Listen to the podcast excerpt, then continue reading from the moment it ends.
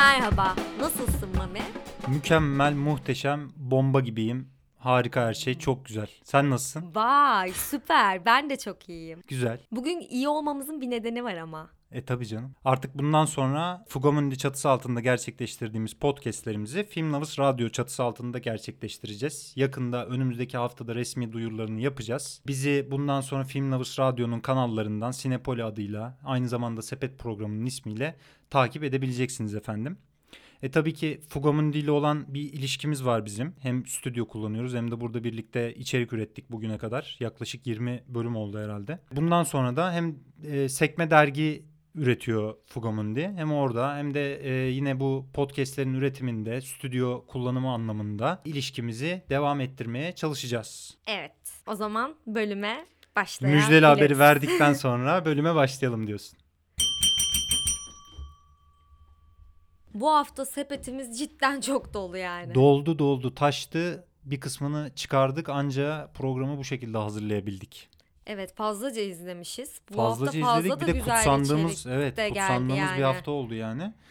Hemen hızlıca istersen şöyle öne çıkan haberlerden bahsedelim haftanın haberlerinden. Haydi bakalım neler geliyor. 53. Sinema Yazarları Derneği'nin ödülleri açıklandı. Burada istersen hangi filmlerin öne çıktığından, nasıl ödül aldıklarından bir bahset. Nasipse adayız. Zaten damgayı vurdu geceye. En iyi film, en iyi yönetmen, en iyi senaryo, en iyi yardımcı kadın oyuncu, erkek oyuncu falan filan derken, Derken Ercan Kesal'ı evet, süpürdü. yücelttiler de yücelttiler. Ondan sonra da tabii ki en çok dikkat çeken yapım Nuh Tepesi. Orada da Ali Atay en iyi erkeği aldı. En iyi ilk film ödülünü aldı film. Bir de en iyi görüntü yönetimi. Hı hı. Bizim daha önce burada konuştuğumuz Mimaroğlu belgeseli Mubi'de gösterilen en iyi belgesel ödülünü aldı. En iyi kadın oyuncu ödülünü ise Cemre e, Büzziya söylemesi çok zor aldı kronolojideki rolüyle. Bir de iki tane onur ödülü dağıttı Sinema Yazarları Derneği. Oyuncu Nur Sürer'le belgesel sinemacı aynı zamanda Boğaziçi Üniversitesi direnişinde de çok önemli akademisyen figürlerden biri olan Can Candan'a verildi. Kendilerini kutluyoruz efendim. Başarıları daim olsun. Hemen bu Siyat'ta ödülleri toplayan filmlerle ilgili bir haberimiz var. Aynen Netflix'e geliyor bu filmler. 2 Nisan'da Nuh Tepesi geliyor. 23 Nisan'da da Nasipse Adayız. Netflix'ten izleyebileceğiz. Aynen öyle. İzledikten sonra da inşallah programlarımızda konuşuruz diyelim. Siyat'la Netflix faslını kapatalım. O zaman bu haftanın herkesin beklediği bir an önce gelse de izleyelim de şu Oscar filmlerini listesini tamamlayalım diye beklediği. Dualara çıktı. Sokaklarda insanlara yalvardı. Aman ne anlatıyor ki acaba Anthony Hopkins de işte tekrardan aday yapmışlar dedemizi dedik dedik. Bu 2 artı 1 85 metrekarede geçen film nasıl prodüksiyon tasarım adayı oldu dedik dedik. En sonunda izledik, efendim. Ve gerçekten şapka çıkarttık. Abartıldığı kadar da varmış. Yönetmeni Florian Zeller. Filmin ismi de The Father. Üretim aşamasından biraz bahsetmek istiyorum. Şöyle öncesinde nasıl bu aşamaya geldiğinden bu Hay hay. filmden. 2012 yılında yanlış hatırlamıyorsam Florian Zeller bunu bir tiyatro metni olarak yazıyor. Zaten kendisi birçok otorite tarafından da çağımızın en önemli tiyatro yazarlarından biri olarak gösteriliyor. Bir üçleme oyunu bu. Oyunun ailenin farklı fertlerinin ailenin içerisindeki bakışını yansıtan bir anne, anne oyunu, bir baba oyunu, bir de evlat, oğul oyunu var. Bu üç oyunun bir tanesi. 2012'den bugüne gelene kadar dünyanın birçok ülke, ülkesinde Hong Kong'dan tut New York'a kadar bir sürü yerde ödüller toplamış, oynanmış falan bir metin. Löpere Ha, orijinal ismiyle. Aha. şey olduğunu. Ya İsrail, Avustralya gerçekten 7 kıtada 7 kıta var mı dünyada? Yedi kıta var ya. var galiba. Şu an Coğrafya coğrafya. bilgim de bu kadar. En son Süveyş kanalında kaldı benim coğrafya. Sıkıştık biz orada kaldık Aynen. çıkamadık bir daha oradan. İsrail'inden tut Orta Doğu'sundan tut Uzak Asya'sına yine Amerika'sından tut Amerika'sına Avrupa'sına falan her yerde oynandı ödüllerini de topladı. Hatta Türkiye'de de şöyle oynanmış mı diye baktım. 2018 ve 2019 yıllarında hem evlat olan üçlemenin evlat oyunu hem de baba oyunu. Baba oyununda Şerif Erol oynuyor. Evlat oyununda Onur Saylak yer alıyor. Şimdi ekiplerin ismini hafızamda yok yani. Çok da dağıtmayayım konuyu. Böyle ünlü bir metin zaten. Metni de biz Türkiye'de e, temin ettik. Şöyle bir hani filmden sonra bir baktık bakalım neler değişmiş falan diye. Gerçekten birebir neredeyse bütün diyaloglara da sağlık kalın, sadık kalınmış filmde. Sadece birkaç normalde Fransa'da geçiyor oyun. Filmde Londra'da geçiliyormuş gibi gösteriliyor. O yüzden orada bir birkaç farklılık var Bunun mekansal. tam zıttı yapmışlar hatta. Aynen öyle ama filmin yapılış şekli falan bu şekilde işte. Biraz filmi neden çok sevdiğimizden bahsedelim istersen. Filmin konusu öncelikli olarak. Film bir demans hastasının aslında kafasından geçenleri kızıyla olan ilişkisini ele alarak bir şekilde bir evin içinde neredeyse hani tek mekanda Hı hı. geçen bir hikaye olarak aktarıyor bize. Benim sevdiğim kısım şu oldu. Ya hepimizin belki de böyle en önlenemeyecek durumunu yani yaşlılığı dile getirirken bu kadar hayatın en basit gerçekliğinden bahsederken bunu çok heyecan verici bir noktaya getiriyor olması. Bu beni çok heyecanlandırdı mesela o anlamda. Ya böyle size bir bulmaca çözdürmeye çalışmıyor aslında film. Güzel olan da bu zaten. Kişinin kendi böyle o zihin deneyimi ya bu demans hastasının zihninin deneyimini yaşatıyor. O anlamda ben çok e, aşırı sevdim filmin anlatım tarzını. Gerçekten böyle sanki çıkışı olmayan bir labirente sokuyor seyircilerini. Demans hastasının neler yaşadığını o labirentin içinde böyle sıkışık bir şekilde gezinirken çok net bir şekilde anlıyorsun yani. Bunun üstünden de hiçbir acı da devşirmiyor. Ya da işte Kesinlikle. o zorluk, bu hastalığın yaşanmasının zorluğu üzerinden babasına bakmakla yükümlü olan kızın ne kadar zorlandığını ya da babanın işte buradan ne kadar acı duyduğunu taraf tutup birini ön plana çıkaran bir yanı da yok. Tamamen bence, tasarımıyla buna odaklanmış E, yani. performans da öyle. Anthony Hopkins bence e, aşırı e, şey değerli kılan bence performansını oynarken ne kendine ne de karaktere acımış. Hiçbir şekilde bir acıma yok. Bir tecrübeyi tamamen bize aktardığı için kolay gözüken dışarıdan ama gerçekleştirmesi çok zor bir şeyi başarmış bence. O yüzden ben bu kadar büyük bir oyunculuk performansı izleyeceğimizi tahmin etmiyordum. Beni bayağı şaşırttı film o anlamda. Ben buna çok şey anlamında katılmıyorum. Oyunculukların böyle diğer filmin elementlerinden bağımsız ön plana çıktığı Billie Holiday'de oldu mesela bu yılda. Bu filmi aslında mühim ve önemli yapan nokta bence asıl kurgusu ya bir kere. kurgusu yani senaryosu Senaryonun tasarımı tabii ki ama ve o ya uyarlanırken tiyatro metninden Ee, sinemaya uyarlanırken sinemanın ol- nasıl elementleri kullanılabilir diye üzerine gerçekten çok güzel sinemanın işte yani. bence oyunculuk elementini de çok iyi kullanmış. Tabii Elinde ki. Anthony Hopkins olduğu için. Çünkü Olivia Colman'ı da es geçmeyelim şey tabii ki. tabii ki öyle Yardımcı ama buradaki filmde sen o işte demans hastasına acımaman tamamen o deneyimi tecrübe etmen bu performansla yaratılan bir şey. Yani sen Evet bunu ama metin de- hikayeyle yaratamazsın Metin mesela. de bu şekilde yazılmış ama zaten. İki tarafında böyle acısına çok odaklanan bir şey değil yani. Tamamen bir tecrübeye odaklanan bir şekilde yazıldığı için gelmeden önce baktık biraz işte. O yüzden bana çok da böyle şey gelmiyor ama farklı bir yönetmenin elinde ya da farklı bir tasarımın içerisinde bu oyunculuk performansları da bu abartıldığı kadar şey olmayabilirdi. Bunu demek istiyorum aslında. Anlatabiliyor muyum? Ben katılmıyorum. Katılmıyor Kesinlikle burada çok büyük bir etken. Ayrılıyoruz Ee, o zaman. çünkü çok yakın bir tarih BBC'ye yapılan bir İngiliz yapımı Elizabeth is Missing izledik. Hı hı. Mesela orada da hikaye 2019 kurulurken yapımı film. hikaye kurulurken mesela orada da bir tane yaşlı kadının yakın arkadaşını kaybetmesi, onunla buluşmaya çalışıyor. Bir türlü arkadaşını bulamıyor. Bunun üzerinden işte Alzheimer ve demans hastası, yine yaşlı bir kadının hikayesi anlatılıyor. Orada hikaye bence korkunç bir hikaye değil. Güzel kurulmuş. Orada da bir bulmaca var bence. Çok böyle şey değil yani. e, nasıl diyeyim? Çiğ, sığ bir yerden bakılmamış tam olarak. Ama performansları o kadar karşılamıyor ki hikayeyi ve başroldeki kadın o kadar oynadığı karaktere acıyarak bir bakış açısıyla yorumluyor ki öyle Hı bir performans sergiliyor ve film bir anda çöküyor. İşte E çünkü bu tarz işlerde bence ana karakterin performansına dayalı bir Ama bakımdan. burada işte diya- yazılan diyalogların ve kurulan karakterler ilişkisi orada da bir kız annesine bakmakla yükümlü. O kızıyla annenin ilişkisini kurma biçimi de çok önemli metnin onu demek istiyorum. Hani Anthony Hopkins hiçbir şey yoktu ortada da zaten müthiş Florian Zeller'in işte 10 yıldır üzerine düşündüğü bir projenin parçası olarak onu çok da abartılması gerektiğini düşünmüyorum yani ben. Seninle Elizabeth, İzm. Elizabeth İzmising'i aslında oyunculukları bu kadar acıya odaklayan insanları duygu sömürüsüne sevk eden de seyirciyi yani. Aslında metnin tasarımı aynı zamanda e, filmin de tasarımı olduğunu düşünüyorum. Ve filmin aslında senaryosu The Father'daki gibi böyle çok kompakt bir şekilde e, yazılmamış yani. Çok dağınık aslında. Belli, belirli akslara canım, ayrılıyor. işte şey Ve dedi- başka da bir hikaye anlatıyor Aynen. aslında. Ya ayrı bir noktada ama yine de bence performansa dayalı da bir film bence The Father. Çünkü tek mekanda geçtiği için Kesinlikle bir de hani hani sinematografisi de böyle büyük büyük bir alanda inşa edilmiş bir yanı yok yani ne bileyim Minari gibi Nomadland gibi böyle dış mekan çekimlerinin olduğu falan bir yer değil.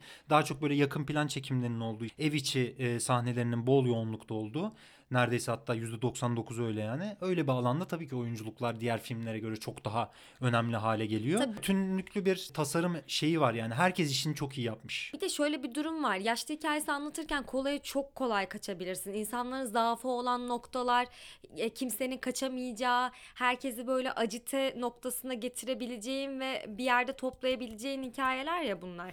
The Father bununla ilgilenmemiş gerçekten. O kişinin bu hastalıkla olan ilişkisine, o tecrübesine direkt aktarmaya çalışmış. Kesinlikle Bu çok değerli. Buna benzer mesela Nebraska işte 2013 yapımı Alexander Payne'in filmi var. O da yaşlılığa dair çok doğal bir durumu dile getirip tatlı bir noktada ama bu işte bu filmlerin böyle bir çizgisi var. Yaşlılığı ya böyle komedi unsuru olarak, güldürü olarak Ya hani huysuz aksi bir karakter anlatıyor ya da işte Aynen, çok kurt acılar çeken e, kuzuların maskarası olur noktasında olur ya da işte böyle acılar içinde yaşlı bir köşede yalnız de bilmem şey hani hayatın zorluklarını tekrardan film şeridi gibi gözün önünden geçmesi noktası. Mesela bu anlamda Nebraska da çok değerli bir film. Çünkü yaşlılığı ciddi anlamda tam iki noktada da hem böyle madara edecek noktada hem de duygusal noktaya basıyor da bir yerden seyircinin. Ama bunun ikisi arasındaki dengeyi o kadar güzel sağlamış ki ve film siyah beyaz olmasından dolayı da hem zaman mekan algısını da sende kırıyor. Bunu böyle çok genelleştiriyor bence o siyah beyaz olması. Bu arada oradaki filmde de yaşlı bir adamın piyango kazandığını zannedip Nebraska'ya olan yolculuğu ve kimse durduramıyor. Oğul da diyor ki lanet olsun tamam o zaman ben de seninle geliyorum diyor. O arada da yaşlı adamın eskiden yaşadığı yere uğruyorlar ve orada yaşadıkları tekrardan tanıdık eş dostu görmesi ve eskiye dönüşü hani Ve kendi aslında şeyinde. hani ailesiyle hiç belki de bu kadar samimi bir vakit geçirmemiş bir adamın bir hafta içerisinde böyle oğluyla bir yakınlaşma hikayesi gibi başka bir baba oğul ilişkisi de var film içerisinde. Aynen öyle. Mesela bu filmler o anlamda gerçekten öyle dozunda ayarlanmış hikayeler ve dozunda performanslar diyebiliriz belki de.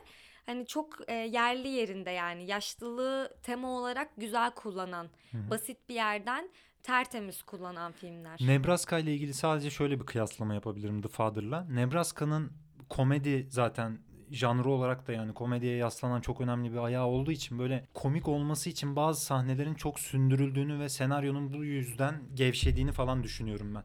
The Father böyle sanki hedefe net bir şekilde dimdik bir ok atan böyle hiç o hedeften sapmadan Tabii. kompakt bir şekilde bir evren kuruyor o demans hastalığı üzerine ve onu çok harika bir biçimde seyirciyi de içine alarak bir seyir deneyimi yaşatıyor yani. Aynen zoraki bir bulmaca çözdürtmüyor yani. Heh. Gerçekten böyle sen Kesinlikle, kendin tam o oraya noktaya gelecektim. geliyorsun. I am thinking of ending things'deki e, Charlie Kaufman'ın yapmaya çalıştığını da yaptırmıyor mesela. Seyirciye bir yerden sonra böyle bir e, ne oluyor burada şimdi bu e, kimin hikayesini düşündürmeye de asla çalışmıyor yani. Evet, Tamamen hiç öyle bir kaygı o yok. labirentin içinde sana evet bu deneyim böyledir. Bundan yönetmen olarak ben hiçbir şekilde işte kullanmıyorum bunu ve bunu tamamen bu deneyimin ne olduğunu anlamaya çalışıyorum. Seyircinin de anlamasını istiyorumun çabasıdır yani benim gözümde. Ay, ve benim için bayağı film böyle hiç beklentisiz izlediğim için herhalde bayağı bir şok etkisi yarattı. Kesinlikle. Ödül inşallah alsın yani. Nerelerde Kesinlikle alsın. Bana da böyle son dönemlerde izlediğim en kısa filmmiş gibi geldi. Zaten Değil mi? süresi Çok çok, uzun değil. Ama böyle nasıl şu anda bitemez falan oldum biterken. çok hızlıydı yani ve ben ödül alırsa eğer Oscar'da gerçekten en iyi kurguyu almasını çok istiyorum. Buradan da konuyu başka bir filme bağlayacağım. İstersen bas. Şimdi efendim ben de herkes gibi The Father'ın kurgusuna hayran olduktan sonra kimmiş bu filmin kurgucusu diye şöyle bir baktım. Başka ne işler yapmış diye. Yorgos Lamprinos diye bir Yunanistanlı bir kurgucu kendisi. Şey her seferinde de adı geçtiğinde Lantimos'u anmadan edemiyorum Evet ama ya. Yorgos Lantimos değil arkadaşlar. Yorgos Lamprinos. Bak bir de şey de yaptım S'leri hafif. Hani daha ne yapsın? Ya sen Sepet daha ne daha ne- yapacaksın ya? Löpere dedim Fransızca verdik biraz. Löpere baba mesela artık Fransa'ya gittiğinde Löpere yazıyor mesela bir yerde. Diyeceksin Babadır ki bu. Dinlemiştim. Yorgos Lamprinos diyorum mesela. Burada hani Yunanca nasıl okunur falan filan. Dille ilgili de yardımcı olmaya çalışıyoruz. Dünyada kaç tane kıta olduğunu bilmesek de. evet ya biz orada rezillik. Kaç kıta var diyor. Şimdi çok meşhur The Father'dan sonra bir filmi daha var. Yorgos Lamprinos'un kurgucu olarak çalıştığı. O da Custody diye bir film. Film şu anda Blue TV'de var. Blue TV'den izlenebiliyor. Bir Fransız bağımsızı. Javier Legrand yönetmeni. Custody 2017 yılında Venedik Film Festivali'nde Javier Legrand'a en iyi yönetmen ödülünü de aynı zamanda kazandıran. Ondan sonra da yine festival festival gezip böyle bir Fransız bağımsız olarak böyle hani dünyada belli bir gücü eline almış bulunan bir film yani tanıtım açısından. Şimdi filmi sadece böyle çok detaylı bakmadan ne olduğuna Yorgos Lamprinos'un diğer işlerini de görmek için izleyeyim dedim tamam mı? İzledim böyle. Filmin son bir 15 dakikalık bir sekansı var. Ya uzun zamandır böyle bir final izlemedim. Ben de Nasıl izledim var ya Ha. uyuştu uyuştu. Elim ayağım titredi. Diyorum ki artık bitsin. Bırakın lütfen yapmayın yapmayın falan diye yemin ederim bak böyle diye diye izledim yani filmi. Filmin konusu da boşanma sürecinde olan bir e, anne babanın bir ergen 18 yaşında kızı var. Bir de küçük bir oğlu var. Hı hı. Bu küçük oğlu üzerinden velayet kimde kalacak davası süreci devam ediyor ve bu sırada ailenin yaşadıkları. Baba anneye zaten şiddet uygulamış. Hatta yer yer çocuklara da şiddet uygulamış ve çocuklar zaten diğeri diye bahsediyor babadan. Hı hı. Babaya karşı bir cephe alma söz konusu. Hı hı. Filmi izlerken de tabii ki ister istemez direkt zaten taraf olarak filmi izliyorsun. Filmde öyle açılıyor zaten. Aynen. Bir böyle bir ara buluculuk gibi böyle bir mahkeme değil ama bir ara buluculuk bir müzakere sahnesiyle açılıyor. İki tarafta işte avukatlarıyla anne ve baba var ve çocukların boşanma sürecinde bu ikili velayeti kimde kalacak diye kastedi zaten filmin ismi de. Bir şekilde açılıyor. Sonra film gerçek dünyaya bu aile ilişkilerine girdikten sonra yavaş yavaş o kadar muntazam bir ritim kuruyor ki böyle finale gidene kadar anne ve baba arasındaki o ilişkiyi, babanın öfke problemlerini, annenin buna nasıl reaksiyon veremediğini bir de İstanbul Sözleşmesi falan Türkiye'de şu anda çok gündemdeyken beni gerçekten çok Aynı etkiledi sonu yani. o yüzden zaten benim dizlerim Evet yani, Dedim ki bir öyle. tane daha böyle bir olay kaldıramayacağım. Aynen öyle. e, stresine girdim. Filmde şey var işte bu Marriage Story işte Kramer, Kramer gibi filmlerde böyle bir dava sürecini bize izletiyor ya. Hı hı. Burada hiç öyle bir dava sürecini izletme yok. Ya da işte tarafların kim haklı kim haksız diye orada izleyip görüyorsun ya. Bir şekilde hani sen kendin oluşturuyorsun hı. kafanda.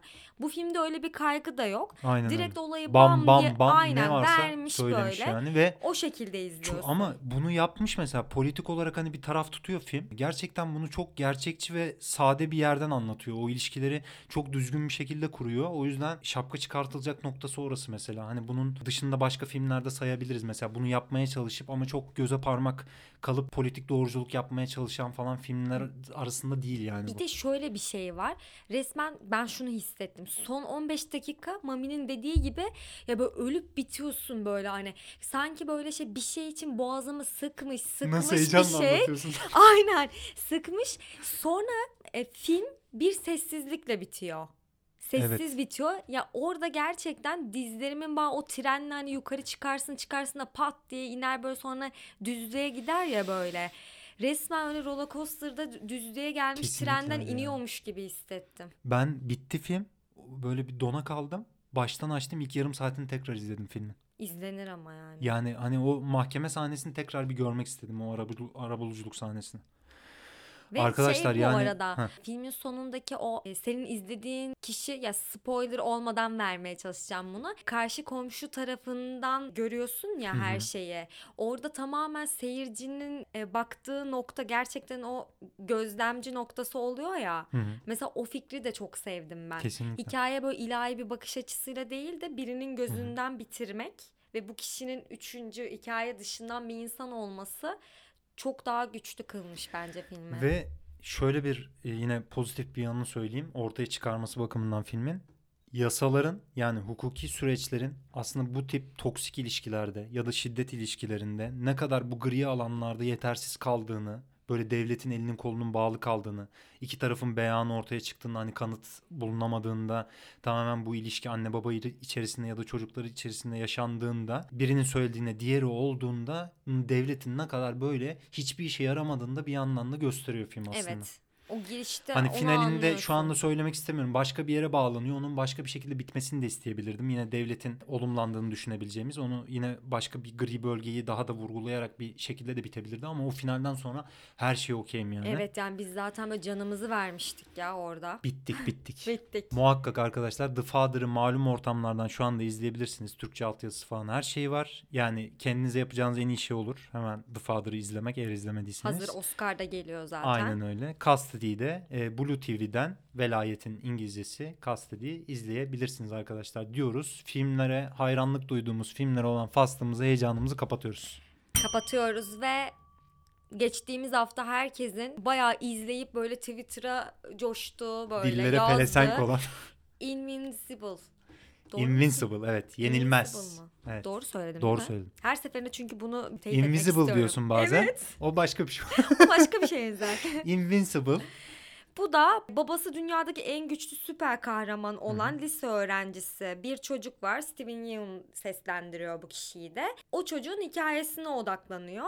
17 yaşına kadar özel bir güce sahip olmadığı için birazcık triplerde olan Mark Karakterin adı Mark'tı. Yıllardır beklediği o hayalini kurduğu süper güçlere kavuşmasını ilk bölümde Hı-hı. izliyoruz.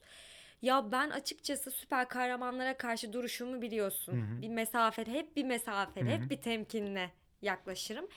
Ya bu böyle bir başladı. Evet güzel falan böyle derken o birinci bölümün sonu nedir öyle ya? Evet finali birinci bölümün finali efsane. Gerçekten. Gerçekten ben hayatımda izlediğim hiçbir süper kahraman filminde o duyguyu yaşamadım bu arada. Birazcık sen anlatmak istiyorsan anlat. Kesinlikle istiyorum. Walking Dead'in yaratıcılarından, yaratıcı yazarlarından Robert Kirkman'ın çizgi romanı aslında. 2000'lerin başında yazılıyor ilki galiba. 2002 aradık aradık olması bulamadık lazım. bu arada. Evet Türkiye'de hiç gelmemiş aslında çevrilmemiş. Amazon'dan falan alınabiliyor şu anda da. Biraz eleştirilere falan baktım çevresinde. Hem orijinal hikayede sadık kalındığını hem de biraz daha güncellendiğini falan söylüyorlar eleştirmenler. Şöyle bir şey yapıyor aslında. Birçok çizgi roman dünyasından ya da farklı evrenlerden Marvel gibi, DC gibi, Hellboy gibi falan yapımlardan böyle birbirine çok benzeyen karakterleri alıyor. İşte Batman'i andıran, karakter olabilir. Invincible'ın babası mesela Superman'i çok andırıyor. Ya da Hellboy gibi bir dedektif falan olduğu söyleniyor. Ya yani böyle aslında diğer evrenlerden çok beslenen böyle eklektik bir yapısı var yani çizgi romanın kurduğu dünyada. Animasyon dizide işte.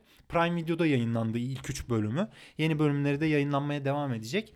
The Boys'a da galiba dizi olan The Boys'a da benziyor. Evet. Yozlaşmış şu, süper kahraman aynen öyle. noktasında. Ha, iki şeyi yapıyor. Bir noktada işte Marvel'ın çok sevdiği şey var ya işte Rusyalı olanları böyle bok gibi göstermek ya da Orta Doğuluları bok gibi göstermek. Onlarla kahramanlarını savaştırmak filmlerinde falan. Hiç böyle bir şeylere girmiyor yani. Tamamen süper kahraman evreninde ve o süper kahramanların dünyasında yozlaşmış bir takım şeyler var. Oradan bir gerilim ve gizem aksı, aksı yürüyor. Bir yandan da böyle örümcek adam vari bir çocuğun böyle gencin işte yeni yeni şeylerini süper kazanmaya başlayan, süper güçlerini kazanmaya başlayan, ha, keşfetmesine böyle babasıyla olan ilişkisi. Babası dünyanın en güçlü adamı. Babasını da J.K. Simmons seslendiriyor. Tıpkı Whiplash'teki rolü gibi aslında yine bir hani baba otoritesi böyle sert bir otorite ve gence ardından Baskı. gelene hırslı aynı zamanda ders veren ya da onu eğitmeye çalışan hayatın zorluklarına karşı bir şeyler yapmaya çalışan falan bir rolü oynuyor yani. Hani o yüzden de anlamlı çok alışık olduğu bir rol beyefendinin zaten. Yakışmış. A- o ailenin işte annesini de Sandra seslendiriyor. Killing Eve'den sevmelere övmelere doyamadığımız Sandracığımız. Hem o örümcek adamdan alışık olduğumuz o büyüme hikayesini hem de bu süper kahramanların yozlaşmışlığını kullanarak böyle çok genişleyen bir senaryosu var aslında hikayenin. Ama buna rağmen yani ikinci bölüme geldiğinizde anlayacaksınız ne demek istediğimi. Çünkü alakasız birbirinden alakasız bir anda bir sürü başka yan karakterler de giriyor ama bunlara böyle timing olarak falan ayırdığı vakitler falan o kadar yerinde ki hiç dağılmıyorsun yani. Sürükleyici bir şekilde net bir şekilde izlemeye devam ediyorsun ve çok da keyif alarak izliyorsun yani. Ya şöyle söyleyeyim ben keyif alarak izledim. Yani düşünün ben keyif Arkadaşlar alarak izlediysem keyif alması bayağı bir eşiktir. meseledir yani bu. Eşiktir bu yani. Onu Kesinlikle. söyleyeyim. Bizim Enzel'le bıçak bıçağa geldiğimiz süper kahraman tartışmaları var. dün Dün, bıçak birbirimizi bıçağa öldürüyorduk neredeyse. Geldik. Mikrofonların ardında yaşananları bilmiyorsunuz. hani Enzel'in sevmezi bir şeydir. Amazon Prime Göz Video'dan bebeklerimdeki namlunun gölgesini görüyor musun? görüyorum. Amazon Prime Video'dan Invincible'ın ilk üç bölümünü izleyebilirsiniz. Gerçekten 2021'in yani beni en çok heyecanlandıran işlerinden hem kadrosuyla hem de yarattığı evrenle diyelim. Ve Bu konuyu da bitirelim. zilimize basarım. Bas bakalım. Ben şimdi dedim ki benim bu ülkemi bok götürse bile cehennem azabından her yer yansa ortalık Aman aman, karışsa falan filan olsa bile kendi maçını izlemekten vazgeçmeyen ekşi sözlükte olur işte Twitter'da olur WhatsApp gruplarında erkek erkeğe şöyle koyduk musunu yazmadan duramayan erkek Yani. kardeşlerim dedim. Bizim bu podcast programlarımızdan benim bu Türk erkeği dedim faydalanamayacak mı? diye yani düşünerek dostum yine yangınlar yine ben mi dedin? Yine yangınlar yine ben dedim. Seni şu anda sandalyeye bağlasak mı ne yapsak? Bilemedim ben şu an Bir ya. içerikten Bu bahsedeceğim söylenenler falan. Ben çekip gidiyorum E arkadaşlar. şeyi biliyorsun işte vaka sayıları almış başını gitmiş yok 3-3 eşitlik değildir falan diye. Benim sağlık bakanım hani futbolu bu kadar önemsiyorsa ben dedim sepet dedim niye bu kadar kapsayıcı olmasın Tabii canım. diye düşündüm. Şaka bir yana. Ya bu podcast'te bir öyle şey yok yani aslında. E, ne yok? Erkeklik yok. Erkekliğimizi bu podcast'te dışarıda öyle bırakıp şeyler yok arkadaşlar. İzin dışı vermiyoruz. Fugomundi stüdyosuna girdiğimizde hemen Aynen, oraya asıp kapıda öyle geliyor, geliyoruz. aynen. Masaya öyle oturuyoruz. Çok şükür partnerim hiçbir zaman zaten öyle bir insan olmadığı Estağfurullah için. efendim. Sizin güzelliğiniz diyelim, güzel gözünüz diyelim. Bu şakaları, açıklamaları bir kenara bırakıp ben artık içeriğimi söyleyeceğim. Hadi söyle ya, hadi söyle. Arkadaşlar bir Maradona belgeseli yayınlandı.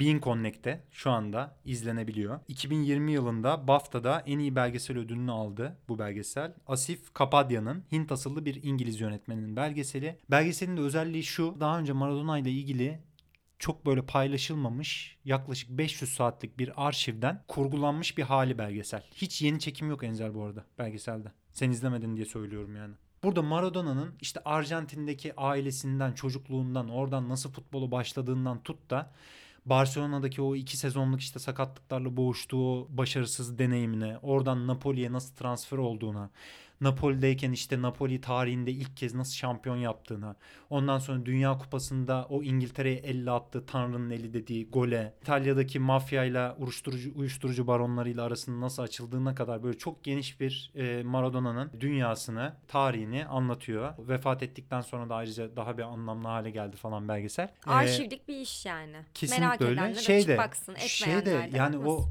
hem yükselişini hem de çöküşünü İtalya ile ikinci kez Dünya Kupası'nda İngiltere ile Arjantin'in şampiyon olduğu Dünya Kupası'ndan sonraki Dünya Kupası'nda bir de Napoli'nin stadında İtalya ile Arjantin maç yapıyorlar. Maradona Arjantinli. Sen şu anda boş gözlerle baktığın için olayın ne kadar evet, büyük evet. olduğunu anlatıyorum sana. evet ben böyle yalnız. Ve Maradona şöyle yani bir Allah kategorisinde olduğu için adamı gerçekten Napoli'de. Yani Napoli şampiyon olduğunda mezarlığa Napoli taraftarlar şey yazıyor. Ne kaçırdığınızı bilmiyorsunuz. Tarihinde ilk kez şampiyon olmuş ve futbolla yaşayan adeta Türkiye gibi kara gümrük. Kara gümrüğün İtalya versiyonu. Yanmayan versiyon. Yanmayan versiyon. İtalya'da Kuzeylilerle Güneyliler arasında hiyerarşik böyle sosyal sınıf açısından bir ilişki de var. İşte Güneylileri böyle köylü falan diye yaftalayıp onları böyle aşağılamaya çalışmaları da var. Inter Milan, Juventus'un falan Bu hegemonyasını. nasıl bir heyecan ya? Sen neredeyiz ya Sokrates'e şey yapıyor Sokrates'e içerik. Aynen Sokrates'e içerik mi üretiyoruz? Hayır sana anlatmaya çalışıyorum işte. Inter, Milan, Juventus gibi takımlarla Napoli'nin o kategoriye yaklaşması arasında da böyle Maradona'dan nefret eden geniş bir kitle var İtalya'da. Hani Napoli'nin stadında böyle bir maç olduğunda İtalya ile Arjantin karşılaştığında bir de Maradona maçtan önce açıklama yapıyor. Ben burada tanrı olarak görülüyorum, biliyorum bunu falan gibi. Hani beni desteklemesini istiyorum taraftarlarımızın falan diyor. Taraftar da ikiye bölünüyor. Arjantin'i mi destekleyeceğiz, İtalya'yı mı falan diye. Bir de Arjantin İtalya'yı eliyor maçta yarı finalde. Sonra işte Maradona ondan sonra İtalya'da iyice böyle şeye sevilmeyen bir figüre Peki dönüşüyor. dürüstçe Mertçe. Arjantin mi İtalya mı? İzledim madem belgeseli. Genel olarak mı? Hayatta mı? Hayır ya tabii ki belgesel futbolu o dönem için soruyorum. E Maradona tabii ki canım orada büyük bir efsane yani. Ya adam bir yüzyılın Pele ile birlikte en iyi futbolcusu seçildi yani. Damga vurmuş biri. Tabii ki Maradona. Hani hiç yapa kimsenin yapamayacağı şeyleri yapmış adam yani. Yani Arjantin mi İtalya mı sorusunun cevabı Maradona olması. Maradona ama öyle. Orada da öyle ama belgeselde de öyle. İzleyenler ya da izleyecek olanlar bilirler yani. Ya da Maradona'nın hani tarihine hakim olanlar falan. Şöyle bir şey var belgeselde. Hani beğenmediğim kısmını söyleyeyim. Görülmeye değer olduğunu düşünüyorum. Maradona'nın işte başka bir e, sevgilisinin dışında başka bir partneriyle olan bir çocuğu var. Bunu başta reddediyor. Çocuk 20'li yaşlarına falan gelene kadar kabul etmiyor. Çocuk benim değil falan diyor.